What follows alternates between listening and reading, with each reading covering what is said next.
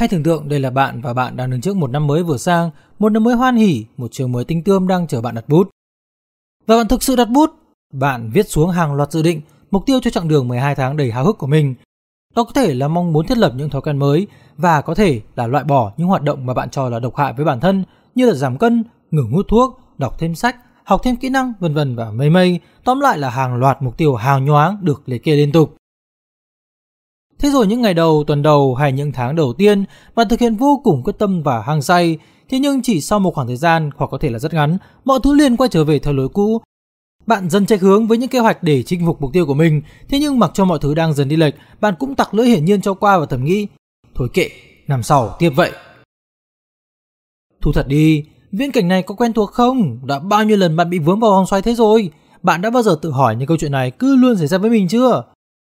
Còn tác giả chuyện từ tâm của Spider Room chúng mình thì không chỉ tự thắc mắc mà còn thân trinh vào cuộc tìm hiểu vấn đề trên qua bài viết Mục tiêu lớn, nỗ lực ảo.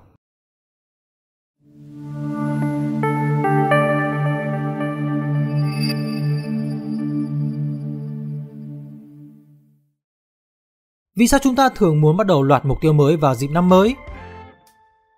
Có thể thấy, năm mới là một thời điểm chuyển giao trọng đại. Đây là lúc kết thúc một năm dài hoạt động Thật tuyệt để chúng ta có một điểm dừng để có thể đánh dấu những sự việc xảy ra sau một khoảng thời gian dài. Đây là một cơ hội để chúng ta có thể nhìn lại được những thành tựu, những thăng trầm của năm trước. Và rồi thời điểm được nhìn nhận lại cũng là lúc chúng ta xây dựng nền tảng để thiết lập nên những mục tiêu mới. Nếu như những dịp như sinh nhật chỉ là cột mốc mang tính cá nhân thì thời điểm năm mới lại là thời điểm chuyển giao trọng đại không chỉ đối với mỗi riêng chúng ta mà với tất cả mọi người trên thế giới. Vậy nên, thôi thúc được thiết lập mục tiêu để giống hay thậm chí vượt mặt người khác cũng từ đó trỗi dậy mạnh mẽ hơn với một số cá nhân. Ngoài ra, việc kết thúc một năm dài và bước sang năm mới mang đến cho chúng ta một cảm giác như được chút bỏ những lỗi lầm, những điều cũ, giống như được xóa đi một trang nháp, được làm lại và được phép bắt đầu lại một lối sống trong mơ mà bạn từng mong ước. Thế nhưng, thực tế, theo nghiên cứu trong một khảo sát, có đến hơn 90% những mục tiêu được đặt ra trong năm mới đều không thành hiện thực. Kết quả của một cuộc khảo sát hơn 2.000 người ở Mỹ vào năm 2020 cũng đã chỉ ra rằng đa phần những người đề ra mục tiêu đều từ bỏ sau 6 tuần bắt đầu để rồi những mục tiêu đó sẽ được chuyển sang bảng dự định của năm sau. Thế nguyên nhân của sự việc này đến từ đâu? Đầu tiên, đó là sai lầm ngay từ lúc xây dựng mục tiêu. Việc thiết lập mục tiêu tưởng chừng như đơn giản, nhưng thực chất đây lại là một bước vô cùng quan trọng và là yếu tố nền tảng ảnh hưởng đến khả năng thực hiện hóa mục tiêu. Mặc dù không có một công thức cụ thể nào để đảm bảo việc thiết lập một mục tiêu thế nào gọi là chính xác. Thế nhưng, chắc hẳn chúng ta cũng có thể đánh giá được rằng nếu một mục tiêu được xây dựng mà không có sự cân nhắc đến tính khả thi, khả năng thực hiện hay thời gian hoàn thành thì khả năng đạt được của chúng là rất thấp. Mình tin ở đây, nhiều bạn cũng từng nghe đến việc xác lập mục tiêu theo mô hình SMART. Theo đó, một mục tiêu được cho là hoàn hảo khi nó đáp ứng được cụ thể cả 5 tiêu chí trên. Tiêu chí đầu tiên là specific, đây cũng là tiêu chí mà cá nhân mình cho là quan trọng nhất. Bởi lẽ, đa phần chúng ta thường mắc lỗi này khi xây dựng mục tiêu. Và việc không xác định được rõ hay cụ thể hóa mục tiêu chính là một trong những lý do chính ảnh hưởng đến việc không thể thực hiện được chúng. Ví dụ, bạn muốn cải thiện trình độ tiếng Anh, nếu chỉ đơn thuần thiết lập mục tiêu, tôi muốn nâng cao trình độ tiếng Anh của mình tốt hơn, có thể nhận thấy đây là mục tiêu khá là khái quát, chung chung, không cụ thể. Nâng cao như thế nào, tốt hơn như thế nào, đạt đến trình độ nào thì trong mục tiêu lại không vạch ra rõ. Theo đó, mục tiêu nên được cụ thể hóa như sau. Tôi muốn học từ vựng hàng ngày để trình độ tiếng Anh của mình đạt được mức B2. Trong mục tiêu này, mình đã vạch rõ cụ thể mong muốn về bậc ngoại ngữ mà mình muốn đạt được, cũng như cách thức cần hoàn thành để có thể đạt đến mục tiêu. Việc cụ thể hóa sẽ giúp bạn giảm được nguy cơ bị chệch hướng. Bạn không nên thiết lập mục tiêu với những từ ngữ khái quát như là càng sớm càng tốt, tiết kiệm nhất, tốt nhất hay là tốt hơn. Thay vào đó, nếu có thể, hãy gắn mục tiêu vào những từ ngữ con số cụ thể đảm bảo sự chính xác rõ ràng cho mục tiêu đó. Đối với tiêu chí measurable, một mục tiêu thỏa mãn yếu tố này là mục tiêu có thể đo đạt được mức độ hoàn thành, tức là nó gắn với yếu tố định lượng. Ví dụ, mục tiêu học ít nhất 10 từ vựng mỗi ngày hay có thể giảm được 2 kg mỗi tháng. Tuy nhiên, dễ dàng có thể nhận thấy không phải mục tiêu nào cũng có thể đáp ứng được tiêu chí này sẽ thật gượng gạo nên đặt ra mục tiêu cười 10 phút mỗi ngày chỉ vì muốn sống tích cực hơn. Vậy nên, mình nghĩ mục đích chính của việc gắn tiêu chí này trong mục tiêu sẽ có ích lợi trong việc giúp chúng ta kiểm soát mức độ hoàn thành mục tiêu. Đó là dấu hiệu để chỉ ra liệu còn bao lâu nữa để đạt được điều mong muốn. cũng như là bản thân chúng ta cũng có thể nhìn lại những cột mốc nhỏ đã hoàn thành, từ đó có thêm nhiều động lực để cố gắng hơn. Đối với tiêu chí Achievable và Townbound hai tiêu chí này dường như có sự liên kết khá chặt chẽ với nhau.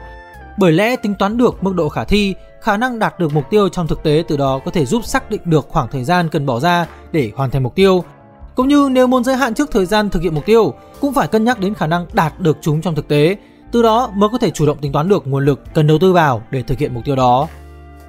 Tuy nhiên, khi thiết lập mục tiêu, đa phần chúng ta đều quên việc xem xét tính khả thi cũng như là khả năng đạt được mục tiêu dựa trên những nguồn lực hiện tại, để rồi có thể dẫn đến việc xây dựng các mục tiêu đó quá cao, quá xa vời, vượt quá khả năng đạt được ngay thời điểm đó. Quay trở lại mục tiêu cải thiện học tiếng Anh, giả sử bạn chỉ mới đang bắt đầu tự học về tiếng Anh rồi đặt mục tiêu trong một tháng có thể đạt trình độ B2. Trong khi đó, bạn chưa xem xét đến khung thời gian dành bạn có thể dành cho việc học tiếng Anh cũng như là chưa tìm được các nguồn học tập đáng tin cậy Vậy thì khi đó, việc lên kế hoạch thì chẳng khác gì bạn đang bắt ép chính mình theo đuổi một mục tiêu gần như không thể đạt được. Một khi đã bị ép thì càng cảm thấy nản lòng và dễ dàng từ bỏ. Đối với tiêu chí realistic, trong một số tài liệu khác sẽ đề cập tiêu chí này là relevant. Tuy nhiên, cả realistic và relevant đều tương đồng khi đều hàm ý rằng mục tiêu không nên đi xa với giá trị thực tế trong cuộc sống mà thay vào đó là nên thể hiện sự liên quan đến những định hướng lớn, các giá trị, mong muốn lớn của một cá nhân Ví dụ, nếu ước mơ của bạn từ lâu là đi du học và bạn muốn apply học bổng vào cuối năm, vậy thì bạn sẽ đặt nặng và đầu tư nhiều thời gian hơn cho việc phát triển ngoại ngữ thay vì mục tiêu cải thiện khả năng chơi bóng rổ. Việc phân định như thế giúp bạn phân tầng quan trọng của các mục tiêu, từ đó bạn có thể tập trung được nguồn lực hạn chế của mình để hoàn thành những mục tiêu bạn cho là cấp bách hơn. Lý do thứ hai dẫn đến việc các kế hoạch năm mới của bạn cứ dần bị trôi vào quên lãng là vì chúng không được lên kế hoạch xử lý cụ thể Đừng nhầm lẫn mục tiêu và kế hoạch nha. Mục tiêu là thứ mà chúng ta mong muốn, hướng đến để đạt được. Còn kế hoạch là cách thức để thực hiện được những ước muốn, những mục tiêu đó. Các mục tiêu không thể thực hiện nếu bản thân không vạch ra những kế hoạch cụ thể để thực hiện chúng. Kế hoạch hàng tháng, kế hoạch hàng tuần hay thật tốt nếu có một kế hoạch chi tiết hàng ngày để nỗ lực tới tới mục tiêu. Ví dụ, mục tiêu giảm được 5 cân trong 2 tháng có khả năng thực hiện hóa bằng việc lập kế hoạch chạy bộ 30 phút mỗi ngày, đồng thời kết hợp với ăn uống điều độ nếu có thể, hãy cố gắng lên thực đơn chi tiết cho từng ngày đó. Một kế hoạch chi tiết giúp ta định hình và sắp xếp cần nên làm những việc gì. Việc lập ra kế hoạch hàng ngày rồi thực hiện hóa nó cũng giống như cách đang tách nhỏ mục tiêu lớn thành những mục tiêu nhỏ để cố gắng hoàn thành. Điều này phần nào giúp chúng ta tránh được việc trì hoãn. Bởi lẽ, nếu luôn hình dung một mục tiêu quá lớn trong năm, chúng ta dễ sinh ra tâm lý trần trừ và nghĩ rằng ôi rồi ôi vẫn còn nhiều thời gian mà, cứ từ từ thôi. Thay vào đó, việc thiết lập kế hoạch nhiệm vụ và kế hoạch cho hàng tuần hoặc hàng ngày sẽ khiến chúng ta nhiều thôi thúc hơn để hoàn thành các công việc đó. Đồng thời, hãy thường xuyên đánh giá và ghi nhận lại những kế hoạch. Việc theo dõi tiến độ hoàn thành vừa giúp bạn có thể kiểm soát được mức độ phần trăm hoàn thành nhiệm vụ, bên cạnh đó cũng khiến bạn có thêm động lực để tiến đến hoàn thành mục tiêu lớn hơn. Và lý do thứ ba lại đơn giản đến mức rất là bất ngờ, đó là đến từ việc bạn không bắt đầu vào làm chúng. Việc thiết lập mục tiêu giờ đây dễ dàng hơn bao giờ hết khi không khó để bắt gặp tràn lan những bài viết, những video hay những template mẫu về việc xây dựng các mục tiêu, thậm chí không cần áp dụng công thức SMART bên trên mà chỉ cần vỏn vẹn thao tác copy và paste, bạn cũng có thể thiết lập được những mục tiêu chất lượng. Thế nhưng sau khi tất cả mọi thứ đều được phơi bày ra sẵn thì chúng ta lại rơi vào một trở ngại khác, đó là tâm thế không muốn bắt đầu. Tâm lý này dễ dàng nhận thấy đối với những mục tiêu muốn thay đổi những thói quen đã ăn sâu vào một cá nhân, ví dụ như việc chạy bộ hàng ngày hay việc cắt giảm thời gian sử dụng mạng xã hội. Chúng ta luôn viện cớ để đợi đến một ngày đẹp, một đầu tuần hay là đầu tháng sau để mình bắt đầu thay đổi. Những rào cản, những thói quen cũ sẽ luôn cản bước bạn rất là nhiều. Tâm lý ngại khó và đặc biệt là người bạn thân quen mang tên là chỉ hoãn sẽ rất luôn trực chờ để cản bước chúng ta hành động. Ngoài ra, một số cá nhân còn có xu hướng suy nghĩ, cân nhắc, tính toán quá nhiều trước khi bắt đầu làm một cái gì đó. Đồng ý là chuẩn bị là một quá trình cần thiết, tuy nhiên, việc chuẩn bị chắc chắn không thể nào đảm bảo 100% trong quá trình thực hiện sẽ không xuất hiện những biến số. Vậy nên, thay vào đó, việc cần làm là bắt tay vào hành động mà thôi. Nên nhớ rằng, ngay cả quyển sách self-help tốt nhất cũng không thể giúp bạn thay đổi nếu bạn không bắt đầu hành động. Giống như việc bạn đọc bài viết này và rút ra được điều gì đó cho bản thân, tuy nhiên điều đó cũng không thể nào đảm bảo được mục tiêu của bạn sẽ được thành thực nếu không tiến hành bắt tay vào làm ngay bây giờ. Một trong số những nguyên nhân còn có sự hoài nghi, điều mà bạn có thể không để ý. Dám cá chắc rằng hầu hết chúng ta ai cũng từng rơi vào trạng thái cố gắng và nỗ lực rất nhiều nhưng không tìm thấy thành quả rồi bắt đầu chán nản và tự hỏi liệu mình có làm được không? Đó chính là lúc sự hoài nghi đã ghé thăm bạn rồi đấy. Lấy lại ví dụ về mục tiêu giảm cân nhé. Bạn mong muốn giảm được 5 cân trong vòng 5 tháng, thế nhưng dẫu bạn có luyện tập chăm chỉ trong một tháng đầu tiên nhưng kết quả vẫn không rõ rệt.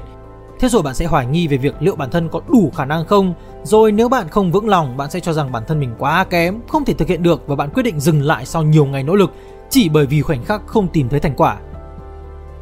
Rồi mình biết rằng tâm thế của chúng ta luôn muốn những thành quả nhanh và liền, để rồi vô hình chung chúng ta tạo ra áp lực lên bản thân bằng việc áp dụng những phương pháp không phù hợp. Điều này vừa không những không hiệu quả mà còn gây ảnh hưởng tiêu cực đến cơ thể của chính mình. Thay vào đó, hãy học cách kiên nhẫn và tập chờ đợi. Đừng quên rằng nếu đã ôm mộng đặt mục tiêu lớn thì để nhận được kết quả tương xứng cũng cần có thời gian và nỗ lực tương đương. Mình tin rằng sẽ đến một lúc bạn sẽ nhận được thành quả mà bạn mong muốn. Hãy nhớ rằng đây là cả một hành trình dài và hành trình này sẽ khác nhau đối với từng cá nhân khác nhau. Đừng so sánh bằng cách nhìn vào người khác rồi buộc bản thân phải đạt đến cùng một thứ trong cùng một khoảng thời gian. Đồng thời, cũng đừng nên vội hình thành suy nghĩ rằng việc bạn cố gắng hoàn thành và tuân thủ nghiêm ngặt những kế hoạch không đem lại lợi ích gì. Thực chất, khoảng thời gian bạn từng bước chậm chậm và miệt mài cố gắng đó đã cải thiện sự kỷ luật, sự kiên trì và bền bỉ của bạn rất nhiều. Đây đều là những giá trị mà nếu không có sự chăm chỉ thì bạn sẽ không bao giờ có thể rèn luyện được. Xong, cần phải khách quan và nhìn nhận rằng sự hoài nghi nếu tồn tại ở mức độ nhất định thì không phải lúc nào cũng tồi tệ. Bởi lẽ đó là cơ chế để bạn ngẫm lại, nhìn nhận lại rằng liệu bạn có đang dùng đúng cách, liệu rằng những nỗ lực bỏ ra như thế đã đủ hay chưa Hoài nghi đúng mực chính là tín hiệu mà cơ thể báo hiệu bạn đã đến lúc cần phải nghiêm túc nhìn nhận lại để đánh giá quá trình nỗ lực bấy lâu nay của mình. Tuy nhiên, nếu vẫn không thể tự mình kiểm soát sự hoài nghi, nếu có thể, hãy tìm đến sự hỗ trợ, động viên từ bên ngoài. Một điều chắc chắn rằng những mục tiêu dự định của bạn cũng sẽ là những điều mong muốn của một nhóm người nào đó. Từ giảm cân, đọc sách, học các kỹ năng mới, không khó để tìm kiếm những nhóm đó ngoài đời thực hay trên các trang mạng xã hội. Tìm về những hội nhóm này sẽ giúp bạn nhận được nhiều lời động viên hơn mỗi khi gặp khó khăn, cũng như đây sẽ là kho tàng để bạn tìm thấy những lời khuyên, chia sẻ từ những người có kinh nghiệm đã đi trước. Biết đâu họ có thể giúp bạn được rất nhiều trong việc đưa ra các tips để có thể hoàn thành mục tiêu một cách nhanh chóng hơn nữa đấy. Không biết lý do tại sao cũng là một lý do khiến bạn trì hoãn tất cả những mục tiêu và dự định. Điều này có nghĩa là trước khi bắt đầu tiến hành theo đuổi mục tiêu này, hãy đi tìm câu trả lời cho câu hỏi, tại sao bạn lại mong muốn những điều như thế? Tại sao bạn lại muốn học ngoại ngữ? Vì giải trí hay là vì học tập? Tại sao bạn muốn giảm cân? Vì bản thân muốn khỏe mạnh hay vì muốn được trông ưa nhìn trong mắt người khác? Và là dù gì đi chăng nữa, thì việc xác định được lý do tại sao bạn lại thiết lập mục tiêu là vô cùng quan trọng. Nó sẽ là động lực khiến cho bạn cố gắng để không tự bỏ. Nếu bạn xây dựng mục tiêu chỉ vì người khác khuyên bạn làm như thế, hay là chỉ vì nhiều người đều làm như vậy, thì bạn sẽ rất dễ nản lòng và dừng bước bởi lẽ đó là mục tiêu của họ chứ không phải là của bạn và đó không phải là thứ mà bạn mong muốn. Dù là xuất phát từ yếu tố ngoại cảnh hay là nội tại, dù là vì bản thân hay một ai đó, hãy gắn liền điều đó với mục tiêu của mình, nó sẽ là nguồn động viên vô hình để giúp bạn mỗi khi rơi vào trạng thái chán nản và muốn từ bỏ.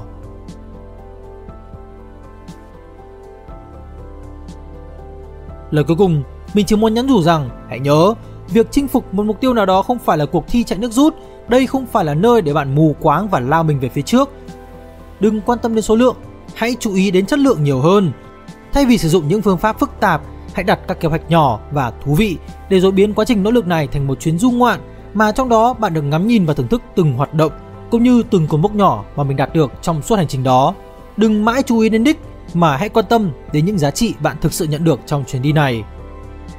Hãy cứ kiên trì và nỗ lực Đừng nghĩ rằng quá trình bạn cố gắng hàng ngày kia là lãng phí. Đó có thể là một khoảng thời gian dài nhưng chắc chắn nếu bạn kiên trì đủ lâu, một ngày nào đó khi nhìn lại bạn sẽ nhận ra đấy là một trong những bước đệm quan trọng trong việc định hình bản ngã của chính bạn. Mong rằng bạn có thể đạt được một số mục tiêu mà bạn mong muốn trở thành hiện thực trong năm này nhé. Hãy giữ mục tiêu lớn với nỗ lực có thật. Cảm ơn các bạn vì đã xem đến đây. Hy vọng các bạn sẽ thích video này và đừng quên bấm nút subscribe trước khi rời chúng mình để chúng mình còn gặp lại nhau trong các video tiếp theo trên Spider Room nha. Peace!